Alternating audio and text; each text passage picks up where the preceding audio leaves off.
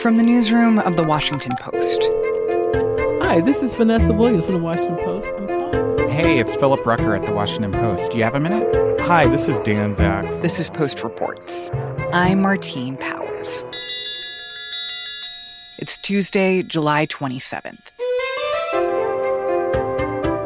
Today, a shaky start for the U.S. women's gymnastics team, and the search for parents separated from their children at the U.S. border.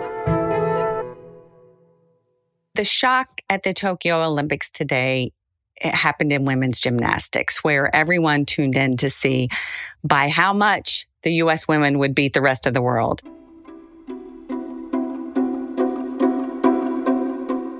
Liz Clarke is a sports reporter for The Post. For the U.S., they were seeking their third consecutive gold team medal. And I don't think in anyone's mind was there any doubt that the U.S. would get gold. It was simply a matter of how crushing would their margin be. And that's largely because they were led by Simone Biles, by anyone's count, the greatest gymnast who's ever lived.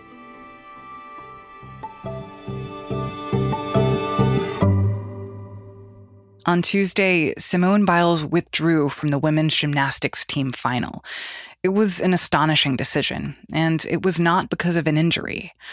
After, the U.S. women's team came in second. The Russian Olympic Committee won gold. It was the first time since 2008 that the U.S. did not come in first in this event. In the women's team final, each country competes on four different apparatus. For the US, the first apparatus was vault, which is one of Simone's absolute best events.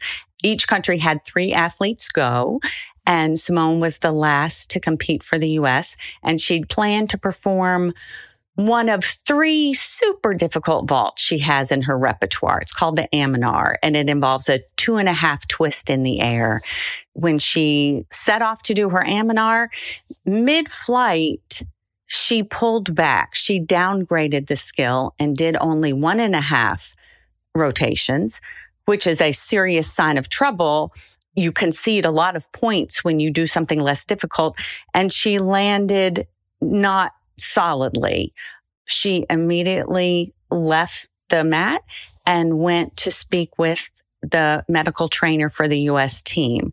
And then after a brief conversation, she left the gym floor and it just cast the whole event into kind of a state of shock and disbelief, even as athletes had to keep proceeding. And what was your reaction when you saw her landing when you saw that this vault had not gone well for her? Well, it's just absolute shock. So many things stand out about Simone in the excellence of her gymnastics. Among them are consistency. You can count on Simone at every every event and her mental strength. I mean, pound for pound, I'd put it against any athlete in the world. She is just fierce mentally. And this was not the Simone that we know, we expected to see. There was doubt.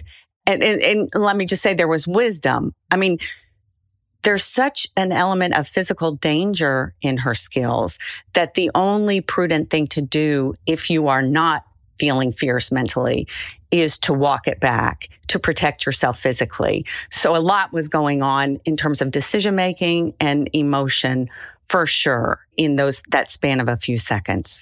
And has she said anything publicly about what happened, how she's feeling now?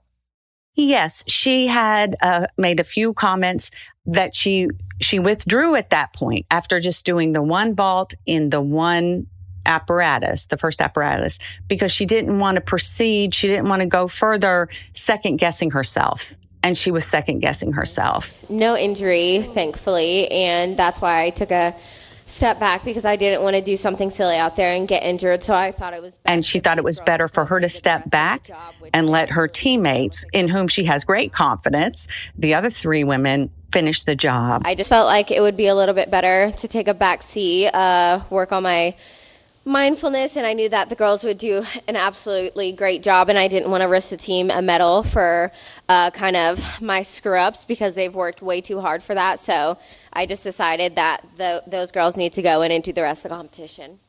And then she also said, what is so true. She said, This was very uncharacteristic of me. And she said, It sucks.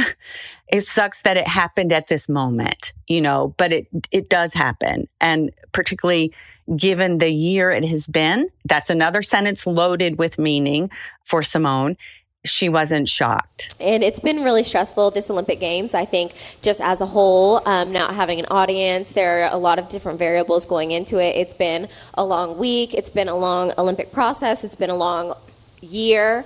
Um, so just a lot of different variables, and I think we're just a little bit too stressed out. Um, but we should be out here having fun, and sometimes that's not the case. So, what happened after she pulled out?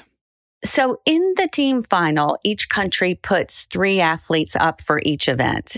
With Simone pulling out, that meant that some of her assignments had to go to a few of her teammates who were not expecting to perform these roles. In particular, Jordan Chiles, who is 20, was making her Olympic debut and trains with Simone. Jordan was pressed into service on the balance beam and the uneven bars, which she was not planning to do she did a super job. And then Simone's other teammates, Sunisa Lee and Grace McCallum, proceeded with their routines. There were some spectacular moments there, Sunisa Lee on uneven bars, and there were some stumbles, much as we had seen by all four gymnasts on, on Sunday. That no one was hitting on all cylinders, but nonetheless, so they did a really heroic job but it wasn't enough to overtake a Russian team that had a few a few missteps on balance beam. The Russians weren't perfect, but all told, they they mounted a better effort as they had on Sunday. They they scored higher than the Americans in qualifying, which was the first shock, the first big surprise. And they proved it was no fluke. You know, they backed it up Tuesday impressively. How did the Russian men perform in gymnastics? They, you know, much like the women, they exceeded expectations. They won gold as the team. And I don't think uh, they were favored. I, I believe Japan was favored. So they kind of set the tone, but the women were, were right with them starting Sunday. And it's interesting to see these Russian athletes doing so well in this year's Olympics because Russia was banned from competing in the Tokyo Olympics two years ago in a big doping scandal. Can you remind us of what happened and how it is that now Russians who are competing in the Olympics are doing so well? So the international organization that handles drug testing for the Olympics found evidence, convincing evidence of state sponsored doping of Russian athletes across many, many sports. So it wasn't a matter of one athlete doing something appropriate. It just was a government orchestrated scheme to dope their athletes and cover it up. And so that obviously warrants sanctions. So the sanctions that they came up with was we will ban the country from competing. And then you move to what is the fairest way to treat athletes who weren't part of this who maybe were too young, you know, we're, we're not competing at that level at, at that time, or we have no evidence that they were doped with their knowledge or without their knowledge. So mm-hmm. I think anyone would say it's unfair to ban an entire nation's athletes if you were not part of something your government did wrong. So the solution that was reached is that a certain number of athletes from Russia could go ahead and compete, they would compete as the Russian Olympic Committee. So hmm. if your viewers are looking and you see ROC, that is what that stands for. They are denied the honor of raising the Russian flag when they win medals on the podium. They are denied the honor of playing the Russian national anthem when you win gold. So it's it's powerful in that way. That said, I believe it's 335 athletes from Russia are competing in these summer games and they're doing exceptionally well. So it seems like there's kind of an irony here that this was supposed to be an Olympics in which the honor for Russia as a country was going to be mediated because of these sanctions. And yet Russian athletes are dominating, at least in these couple high profile events. So the effort to smack the hand of the nation for the role that government played in doping its athletes to me is largely symbolic. Yes, you can deny their flag, you can deny their national anthem, you can make them compete as sort of generic off the shelf ROC amalgam that no one's really going to understand. But in their heart, every fiber of their being, they are Russian Olympians and they are going to come to win. So then what happens next? Is Simone Biles out of the Olympics? And if not, like what kind of pressure is going to be on her going forward? So Simone arrived at the Olympics in Tokyo with a chance to win six medals. She still is in play for five medals. She qualified for the all around, the individual all around. That's the most prestigious honor that you can get as, as an individual gymnast. And she has, she's the defending Olympic champion. From what we know now, she is, her games will continue. She's not scheduled to compete again until Thursday. And then she qualified for the finals in all four apparatus. So she will return as an individual representing Simone Biles for these opportunities if she feels mentally, emotionally, physically ready.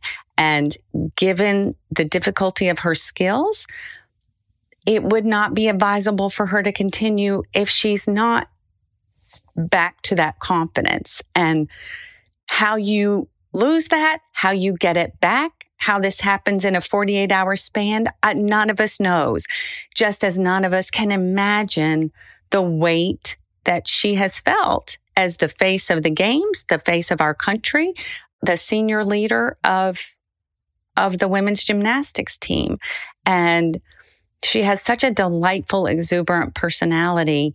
It's easy to listen to her talk and think this is so effortless for her because she's so full of joy. And she makes the impossible look so easy. It's easy to suspend common sense and and not really realize the risk involved of the dismount she's doing on beam and the triple double she's doing on floor and the vault that she wanted to debut here that would be named for her, the double pike Yurchenko.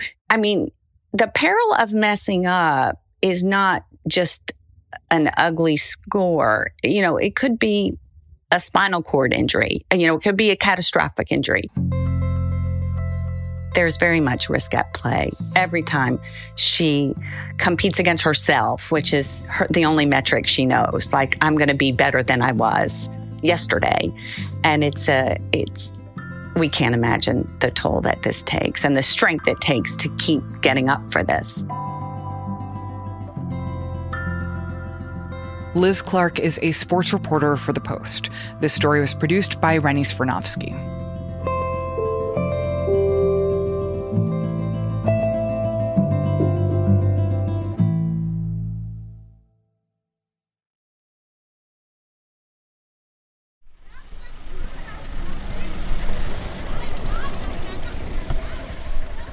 So last month I flew to Guatemala City and drove into the sort of western highlands of Guatemala. Kevin Sieff is the Central America bureau chief for the Post. Honestly, it just felt like the end of the earth in rural Guatemala, like just one mountainous dirt road that led to another worse dirt road.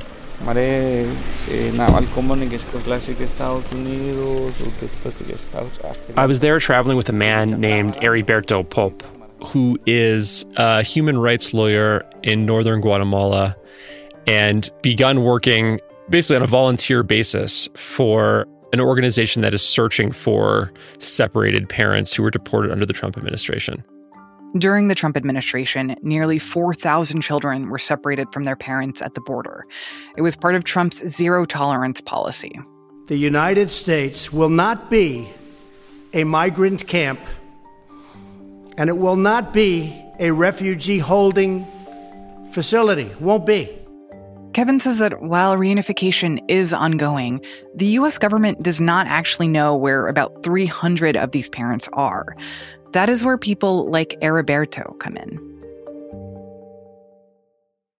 Okay. Bueno, ¿cómo, cómo te llamas? Heriberto Pop. Mi trabajo consiste eh, en buscar familias. Every couple of months, Heriberto gets an email from an organization that's based in New York. And the email has a few names of parents who were separated from their children under the Trump administration beginning in 2017. And often it's. Eh, normalmente solo tenemos nombres Solo tenemos nombres, a name, y municipios o departamentos en, the name of a village. donde podría estar esa familia. Ese es lo único que tenemos. maybe a phone number, but no more than that. And with that information, Heriberto basically gets on a rented motorcycle and drives deep into rural Guatemala trying to find these missing parents. And the reason why this search is so important now is because the Biden administration Today I'm going to sign a few executive orders. Um, as soon as Biden took office, made a pledge to reunify the families that were separated and remain separated.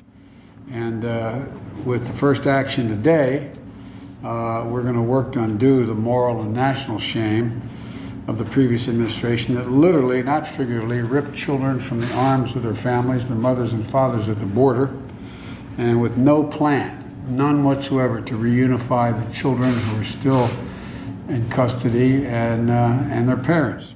But the challenge, kind of inherent in that promise, is that we don't even know where more than 200 of these parents are today. And so Heriberto, interestingly and kind of surprisingly enough, is now at the center of this really important promise. In February, President Biden vowed to bring families together. He created a reunification task force, and as of this month, about three dozen families have been reunited. But more than a thousand are still waiting.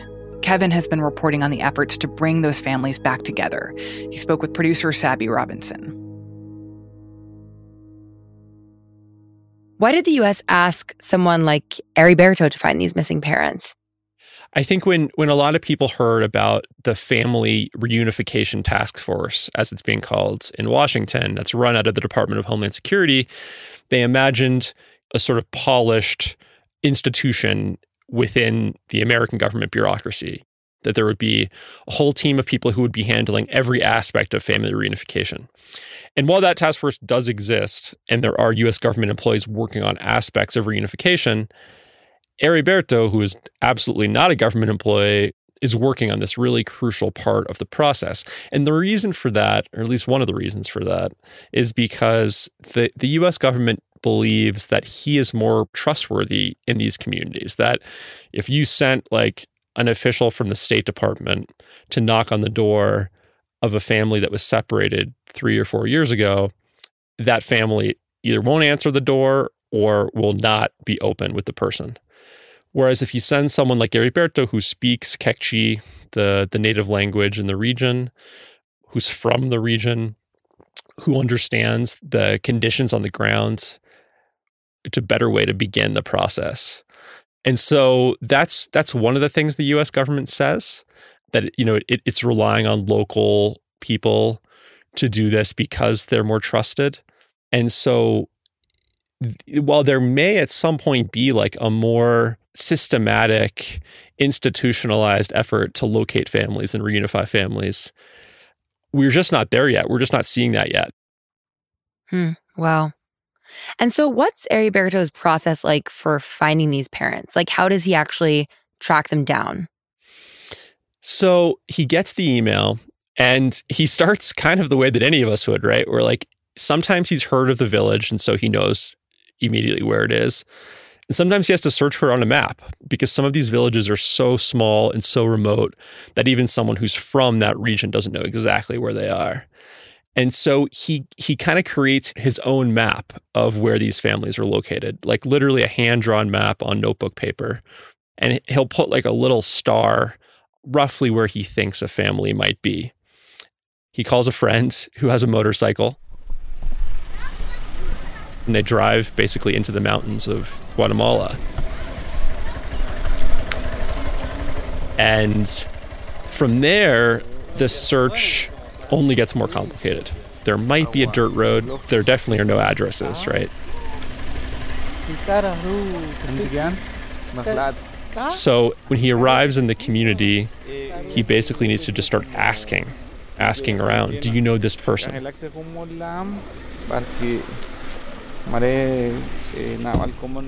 Sometimes people don't even want to respond to him because they don't know who he is. So even though he speaks the local language, even though he's he's an indigenous Guatemalan, he's still not from that place. And so there's still even then a lack of trust. And while you were with him, did he manage to find any parents? So when I was with him, he had a list of four parents that he was trying to find. Hmm. But in the first couple of cases, uh, the the separated parent who'd been deported alone without their child wasn't there. Um, they were at work, and it was only the spouse that was there.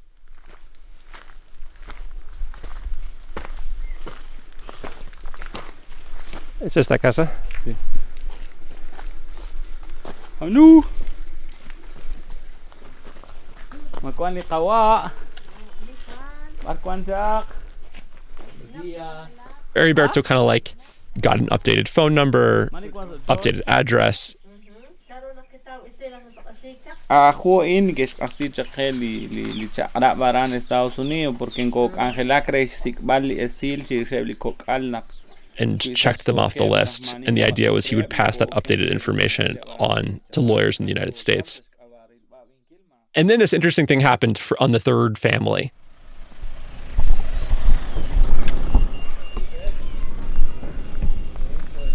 He was about to get back on his motorcycle, and someone came up to him and was like, Are you by chance looking for this person?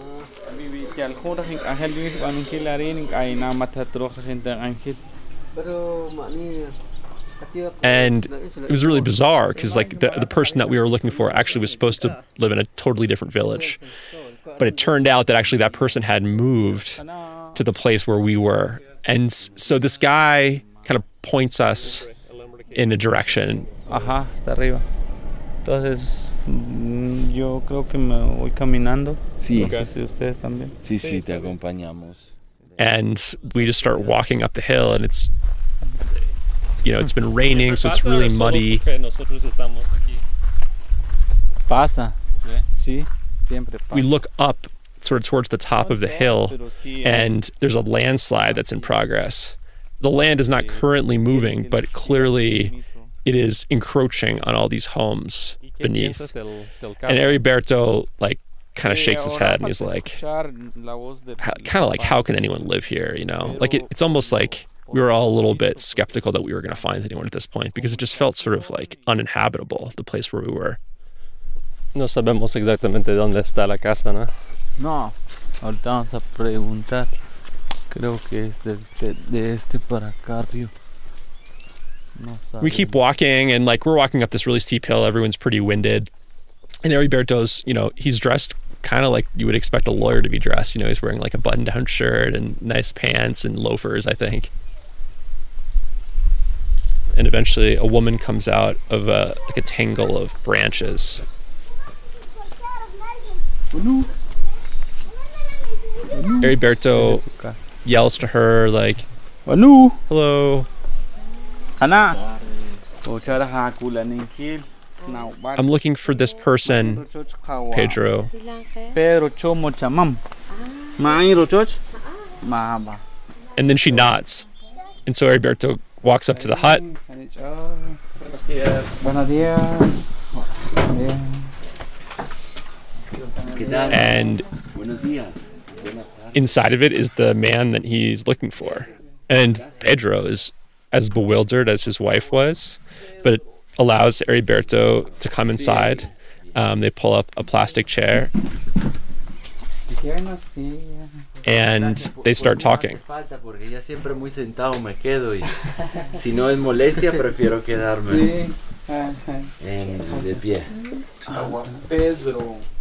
The conversation was equal parts why is this man here? Who is Heriberto? Link aba nach Heriberto Pop. La inach erchi ninchalto karan sa iskwen. Heriberto trying to explain himself. Janjanach ko hong isil nak laata chal shik Estados Unidos. Ay Dios. Ah, echaron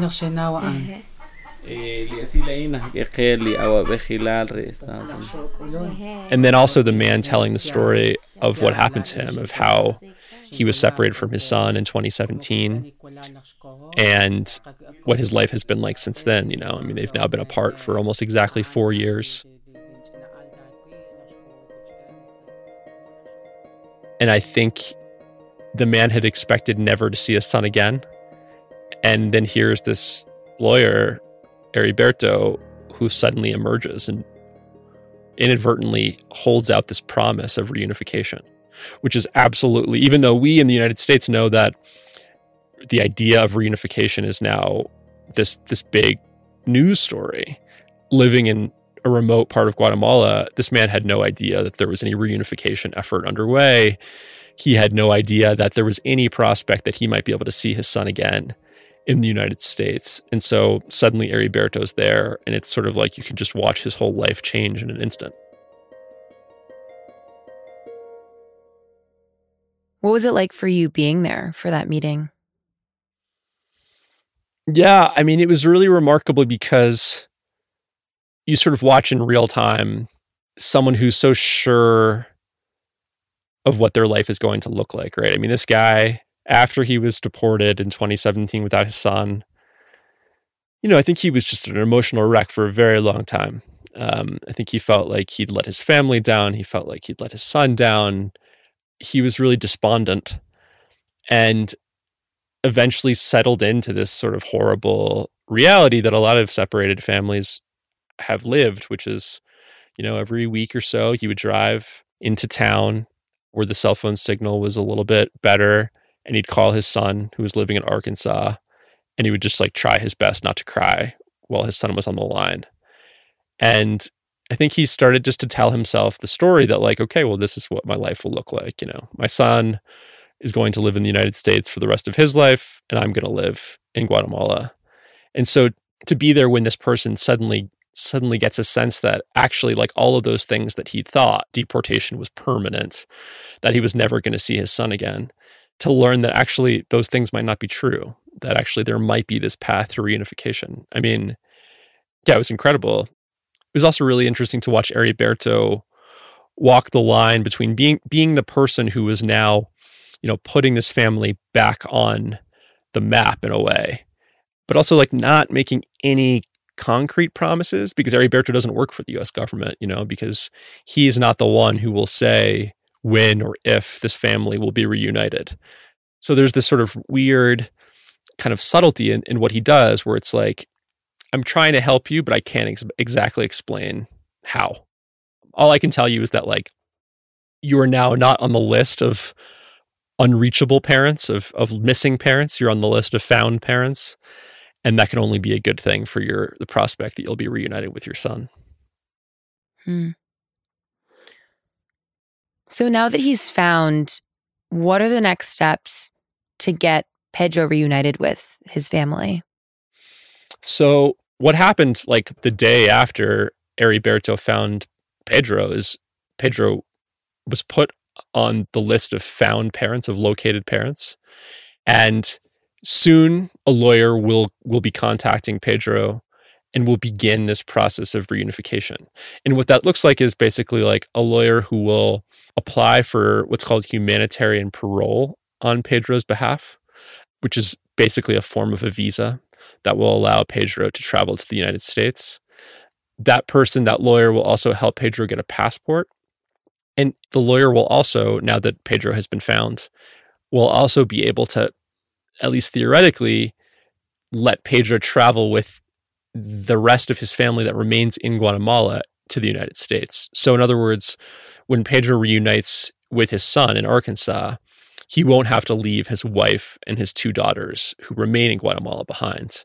So, there are a lot of steps and a lot of promises that have been made to these families, and being found is just the very beginning of that process. I mean, Heriberto seems pretty successful when it comes to finding missing parents, but I'm still quite surprised that this is what it looks like. You know, it's just one man driving through the mountains trying to find and reunite these families. Like, what does this say about the government's process to rectify the Trump era policy? I think a couple things. I think it it's a window into what happened under the Trump administration, right? Like we all know what family separation looked like at the border. We've all heard the stories of children being physically pried away from their parents after crossing the border as a result of the Trump administration's policy. We know much less about what happened next. We know much less about where the children ended up in the long term, and we know less about what happened to the parents who were deported alone. Mm. I think at some point the government is going to have to ask is it going to be able to reunite all these parents and children? Or are there going to be cases that are just impossible because they can't locate the parents? Because some parents, no matter how hard you search, no matter how much time Eriberto spends on a motorcycle, cannot be found. Kevin Sieff is the Mexico City and Central America bureau chief for The Post. This story was produced by Alexis Diao and Sabby Robinson.